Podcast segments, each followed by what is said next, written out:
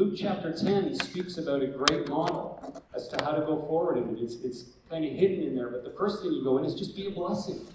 Luke 10, the four pronged approach bless. And once you bless people, it warms their heart up. I mean, whatever the need is, it could be a simple need of, you know, like, hey, I'm, I'm running late, you know, and I need to catch my bus. Well, let me take you to your bus stop. I mean, something simple, something that you don't have to be a Christian to do. You don't have to be a Christian to be nice to somebody, to bless them, to smile, okay, to, to carry the presence and the goodness of God. And then once you bless them, you start to fellowship with them, you build relationship. And then after you fellowship with them, then you find out that there's actually some felt needs in place. And when those felt needs, you start to minister to them. And once you minister to them, then you can start to proclaim the hope of the glory of God inside of you. You start to declare the gospel, whatever it looks like. You know, I think it takes pressure off. I remember being, you know, in, in church settings years ago and, and say, oh, you've got to witness. You've got to be a strong witness. And so the first thing I thought I'd do is better tell them about Jesus. And in the end, I felt so insecure because now they know I'm a Christian and they think I'm weird and I'm rejected. And it's like, you know, the Bible actually teaches do it the other way. Follow the Luke 10 model of you know, first you bless, then you fellowship, then you minister, then you proclaim, then you declare, then you make clear what you know what it is that the Lord is calling you to do. And so, you know, I, I want to say to you that I believe that marketplace. I, I believe there's really two called two kinds of ministers. What does a minister do?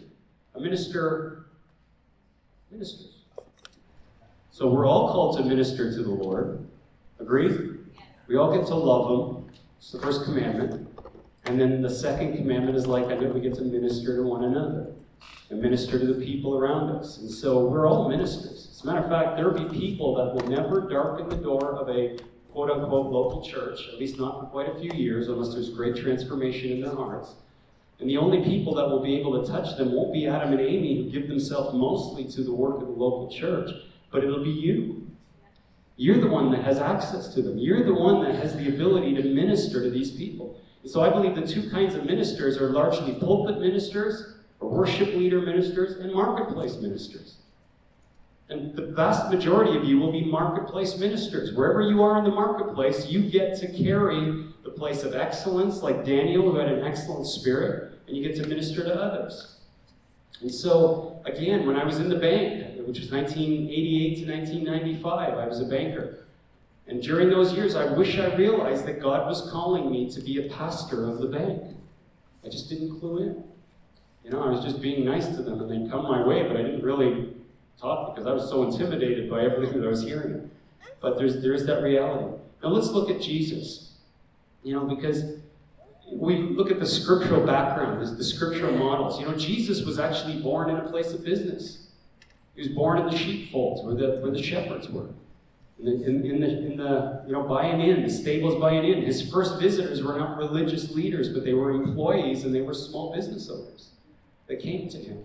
It seems that the Father wanted Jesus to really be in touch with the heart of the city or the marketplace from early in his life. And as he grew older, he first became identified as being a craftsman, being a carpenter. Which, by the way, a carpenter in those days didn't just deal with wood, they dealt mostly with stone or with metal. And so, just so you're aware, when you talk about carpenter, it's not just wood. I just returned from my 10th trip to Israel. I feel very blessed to have been there. And um, a good friend, I call him a good friend now, but he's my guide and my teacher, my mentor, like a spiritual father. His family was the first Messianic family in the land of Israel since 1948. So Patricia and I typically alternate going year by year, but he's now you know, he's, he's almost finished this sec, you know, what he's doing, this, this um, particular chapter of what he's doing, and so he's not promising us too many more trips, but um, that's an aside. So, but Jesus became identified as being a, a carpenter, a craftsman for about 20 years. You know, maybe more than that, that he would walk with his dad. And he was known so much as being a businessman that they probably would have had a hard time believing that he could be a rabbi or a teacher because he was targeted in. He was a man of he was a man in the marketplace, he was a businessman. And even his neighbors and his family from Nazareth had difficulty believing and accepting that this local businessman could be somebody that had an understanding of spiritual matters. You know what I'm saying? And so, my, point in all this is to say that where you're posted, you can be deeply spiritual, but you're in this realm that you can make great influence where you are. Now let's look at some of Jesus' parables. He was very familiar with the marketplace and its operations. Examples of some of his parables included construction, winemaking, treasure hunting, ranch management and labor, family owned businesses, hostile takeovers, return on investment. Jesus had parables about futures, crop yields, management criteria, the need for observation and research, the misuse of money and bankruptcy, the advantage of leveraging and venture capital in high risk situations. And I got that from Ed Silvoso's book, Anointed for Business. Okay? I'm going to get a T here. So, and so my, my point is, you know, you're anointed for business.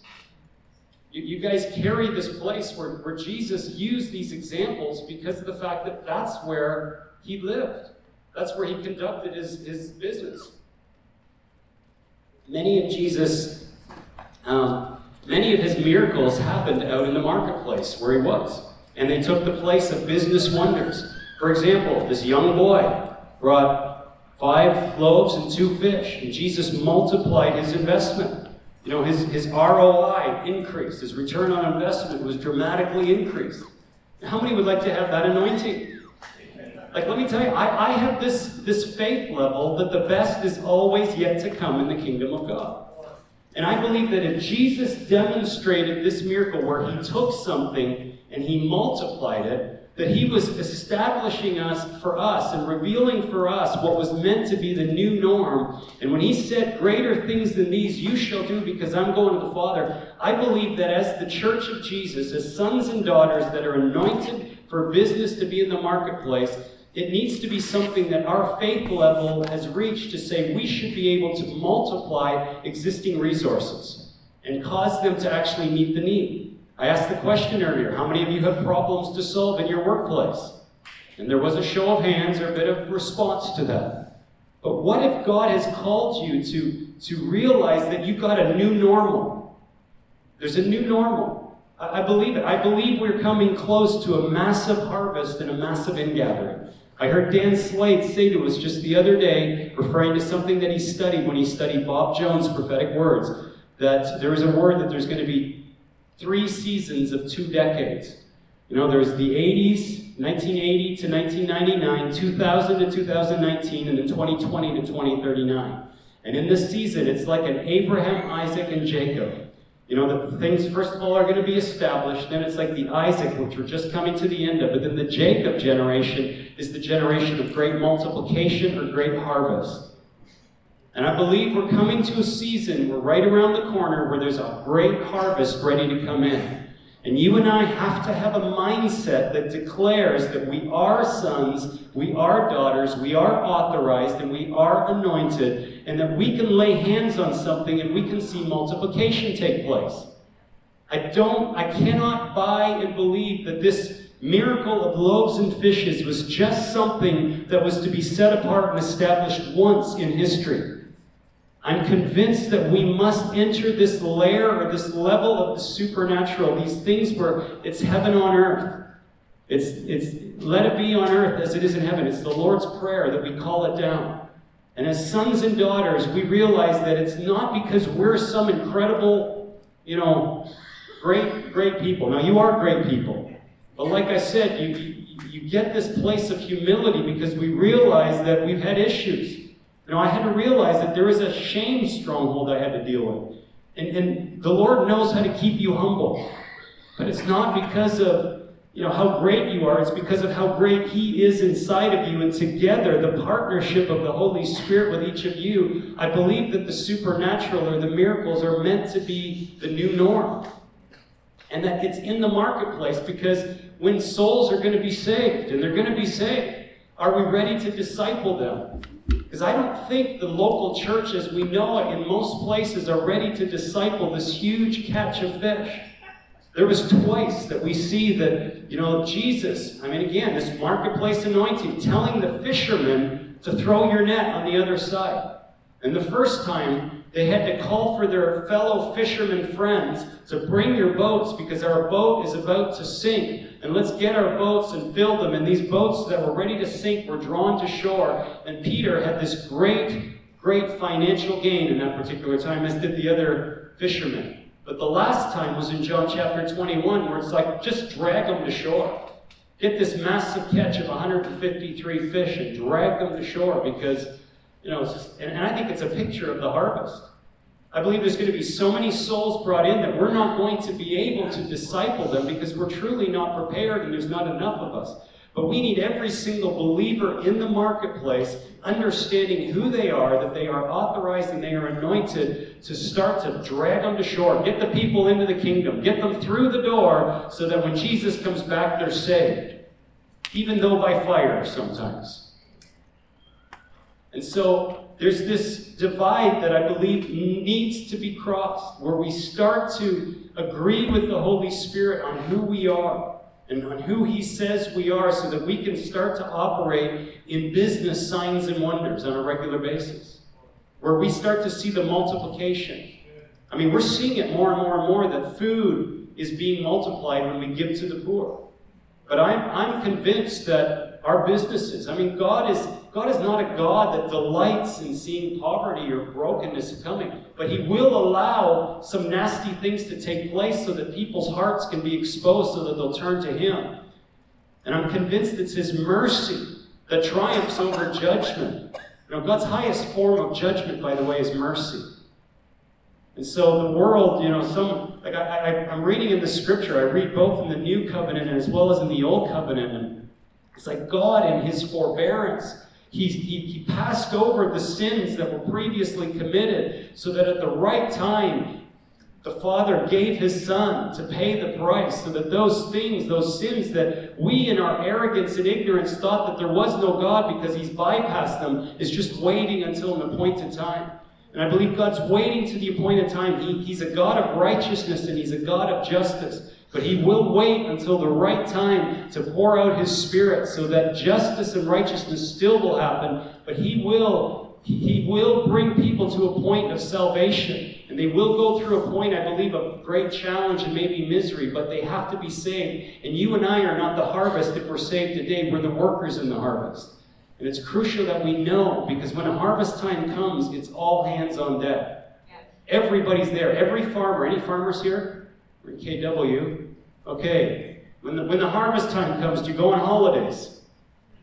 I don't think so.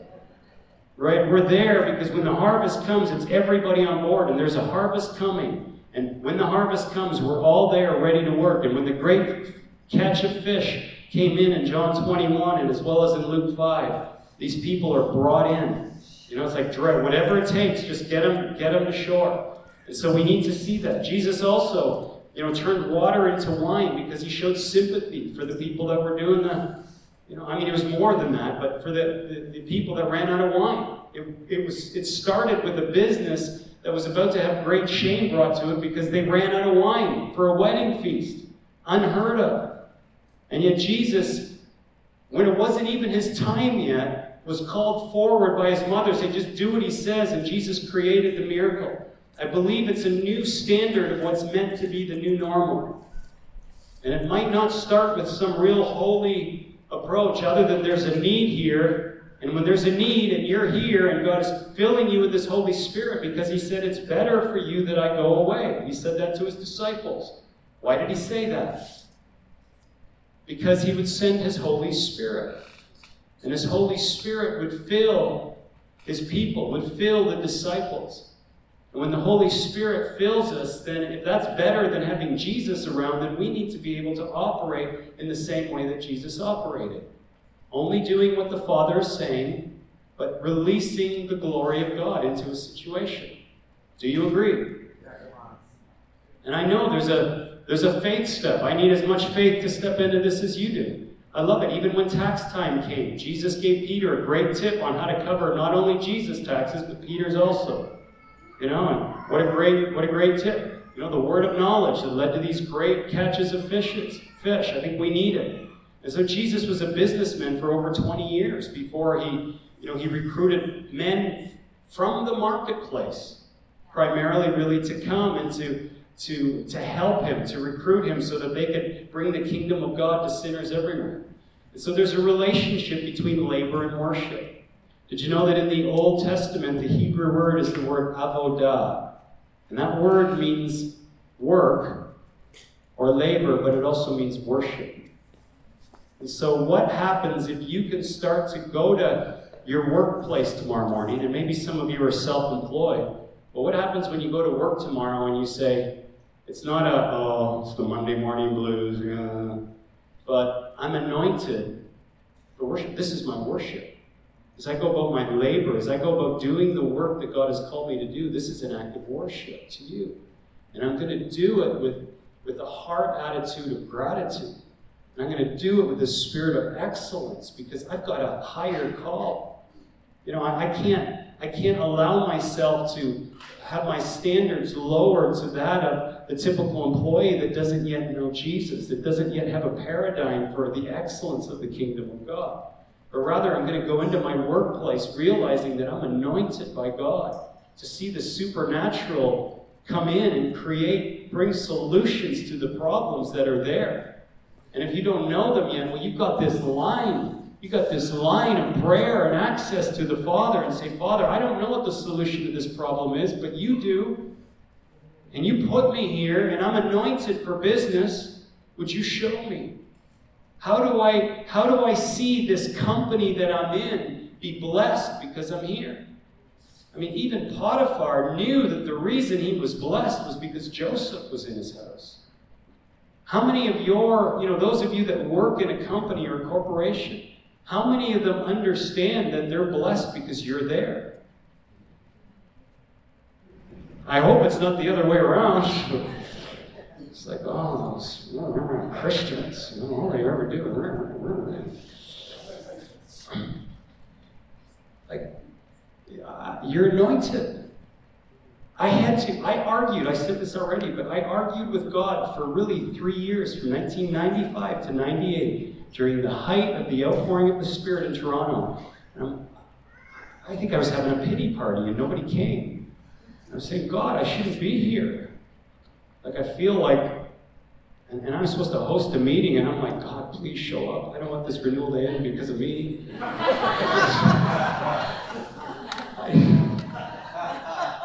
you know, people say to me, hey, brother, you're hosting tonight. That's great. What's God going to do?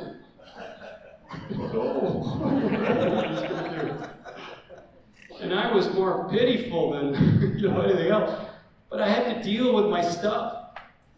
You know, I had to start to I, I had to walk through this journey where I realized that God positioned me in this renewal as unworthy as I felt because He wanted me to be a blessing. And He was going to anoint me to do what I needed to do. And that was no less or no more spiritual than when you walk into the factory or into the, the insurance company or whatever you do, the financial industry that you work in. Because at the end of the day, it's like, are you faithful in little? God is going to measure you based on your level of faithfulness and what He's given you. And then you're, you're you know, it's a bit of eschatology here, but I believe that we're in, this, this is our job preparation. God is, is we're, we're in our job interviews for our, our, our position in the millennial age, I believe. I believe there's a thousand year reign still to come. And your level of faithfulness in this age, prior to the return of the Lord, will help establish whether you're going to rule and reign over cities in the age to come. According to Luke 19, look it up. I think that's much more literal than most of us have given it credit for. And so do what you do with all your heart. Whatever you do, do it as unto the Lord because He loves you. And He's got great plans for you. And the Gospels were written not by spiritual men with dog collars or, you know, the clergy and the cloth. They were written by business people. Luke was a physician. You know, John, you know, I mean, he was, he was, a, he was a fisherman. He, he was in the food enterprise as a fisherman. And Mark, we realize that Mark's mother was Rhoda, as you look through the scripture, where, where Peter came you know, after being put in jail, and he came and finally knocked on the door of this big house where they were all gathered. He was probably a very wealthy guy. If that was his mom, he probably had a level of riches. And, and so, you know, and then we got the tax collector, Matthew, wrote another gospel. I mean, these are people in the business market, in the business field. You know, Adam, I'm glad you came from, you were a fitness instructor. I was a banker. John Arnott was a travel agent. You know, Lloyd's an arborist, right? You got that word right. You know, I mean, it's awesome. It's not unspiritual. You know, Paul, I want to close with this. Paul, in his missionary journeys, he, he always started by going into the synagogue. He always went into the synagogue. But in most cases, you know, there were some Jews that would say yes to Paul, but the, quite often there was a, a number of Jewish people that resisted the words of Paul, resisted the gospel of Jesus Christ, and they gathered other, you know, other whiners or complainers or people who it with himself. And in the end, they, they forced Paul to exit the synagogue, and quite often would create a riot so that Paul had to leave the city. And so what we see in the in the life of Paul is that Paul started revival in a number of different cities, but the revival always fell short because they kicked him out.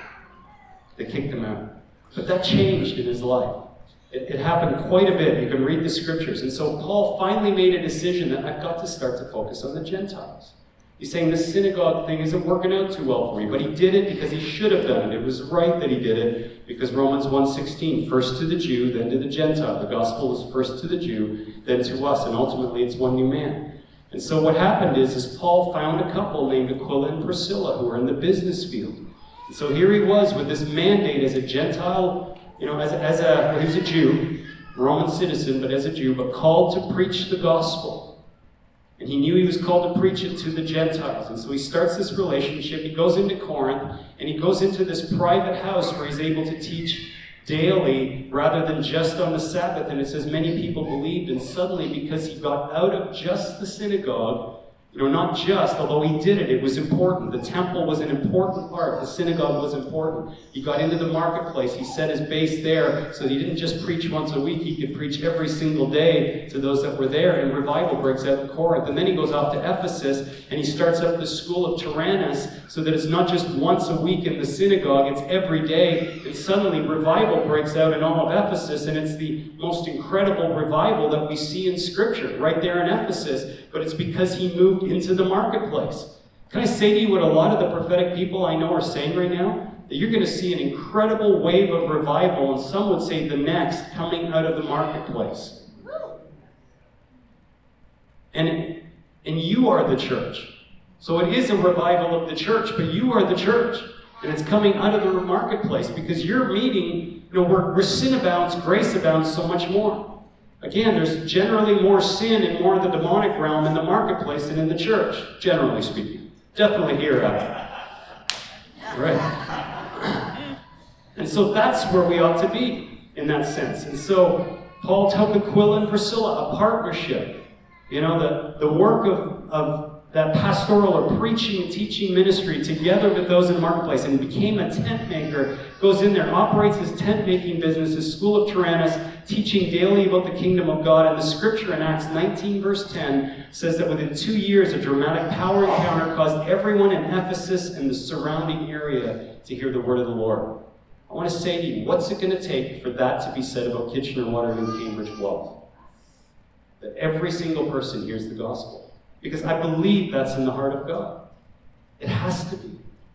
Every single one has to hear the word of the Lord. And I believe you and I can hasten the coming of the day of the Lord, that great and glorious day. We can hasten it not just by observing the great commandment, which is foundational and is non negotiable, but because of the great command, the great commission, and beginning to operate with the strategy or the blueprint of heaven. And look it up. Read Acts 19. And so the Holy Spirit was moving so much through Paul that even the demons would begin to acknowledge who Paul was. I believe that they wouldn't just acknowledge Paul. I believe demons today can acknowledge you if that makes you feel good about yourself. How many want demons to say, I know you? You know? Wait a second, there's Brian. No, not Brian. Brian, no, get away. I know you are. No, get out. I mean, who knows? There's a lot of chaos in your workplace sometimes. How much of it is demonically inspired that takes place? And so we know that in Paul's case, that multitudes renounced in Ephesus their secret practices and they, they, they burned their sorcery books. I mean, huge financial value through the sorcery books. And according to Acts 19:20, the word of the Lord grew and prevailed in that city that once was the major stronghold, and ultimately they so filled the whole area that they were Paul was ready to go into Spain because the gospel was preached. I believe at least one key was because he shifted his focus to not just the synagogue, but also to the marketplace. Also to the marketplace. And so you know, let's let's have that joining together. And I, I, would love just to have a time of ministry, you know, right now, to pray for those of you that feel that first of all, you don't have to feel if you're in the marketplace. If you're in the marketplace, you should know. Okay? But I, I want to validate this call that you're that there's an anointing on your life. And maybe you need to get to a place where you discover what that place of anointing is. Maybe, maybe you've been so put down or you know, devalued that you don't know where your anointing lies. You know, where, where you're not sure. But I, I want to bless you today. I want to validate you. I'd love to get some of our team to just lay hands on you and, and validate you as a person and bless bless you, but also bless the gifting and the anointing on your life and pray for this impartation of boldness and also wisdom. And again, as a recap, Read Luke 10 again. Read it again. Study, you know, be a Berean here. Study the scriptures to see what I what I just said to you could possibly be true. Because I, I, I believe it's a, a dynamic shift that's taking place right now. Where God wants to move. His spirit break out, break those walls down. Not literally, we bless this building. But break the walls down so that it's, it's the church launched and released, the church mobilized. We are the church. We walk in this place of anointing. And the kingdom of heaven, you know, is longing to break out. But we're the change agents. You are the change agent. And, and I believe that, you know, in this move of God's Spirit, where one of the great things that has been revealed to us is this message or this revelation of the Father heart of God. Incredible. Uh, it's the foundational message. It is the lens through which I want to read every other thing in Scripture. Is the lens of the Father heart.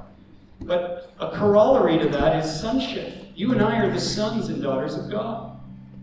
We're his kids. He loves us. And as his kids, I believe there's another level of a spirit of sonship that's being released on us where number one is we got to know it and hear. But number two, we've got to live out of the spirit of sonship.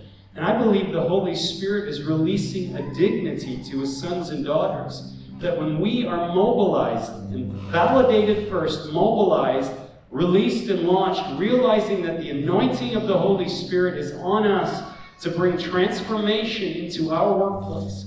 And it might start small. Don't despise the day of small beginnings. But in the same way that I wish I knew that I was meant and called by God to be the pastor of my Royal Bank that I worked in, and National Trust before that, got bought out by the Scotia. You know, maybe you're the pastor in your workplace. They might not know they're your sheep, but you would know you're their pastor. And I believe God is releasing and raising up apostolic, prophetic, evangelistic, pastoral teachers in the marketplace.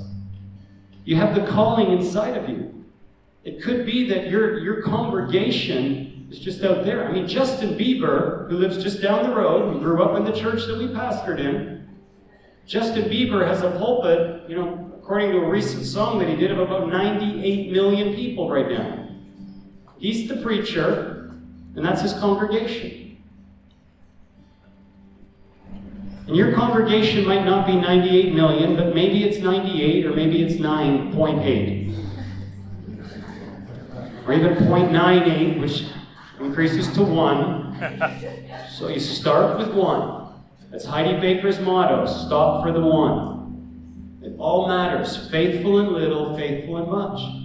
I believe we're, we're preparing for the age to come. We're preparing to rule and reign with Christ when he returns to the planet to redeem and restore the earth so that it'll be on earth as it is in heaven. And so I want to pray for that faithfulness to come on you. Why don't you stand, please? I want to pray for faithfulness, and I'm going to just invite those of you that want to just receive that impartation. the validation, the anointing of the Spirit, the boldness, the authority to come on you to come. Father, first, I bless these sons and daughters that are faithful, faithful to your word, faithful to your heart, faithful. I bless you to be faithful to the call of God, faithful to that spirit of sonship, faithful to being a daughter in his house, faithful to love him as the first commandment, but as the second commandment, to love your neighbor as yourself. And your neighbor or your oikos is those people that you can't help but see at least several times a week because you're right there in the workplace with them. May the Lord bless you and keep you and make his face to shine upon you. May he lift up the light of his countenance upon you, be gracious to you, and give you his shalom, his peace. And I want to say that for those of you, I'm going to turn it over to Adam here, but for anybody that wants to receive prayer, just for that impartation of, of validation, of authority, of anointing to come, to go into the marketplace, that today is the day of a segue. It's a day of shift. It's a day to say, Lord, I'm believing that when I set foot in my workplace tomorrow, that like Joshua, wherever I lay the soles of my feet, you're going to give me that ground for the sake of the kingdom. You're going to change my heart. Change me so that they can be changed. I am, I am the change agent. I am the agent to bring transformation. If you can transform me personally, you can transform my workplace. You can transform my community in Jesus' name. So if you'd like prayer for that, come on up. Where are you at?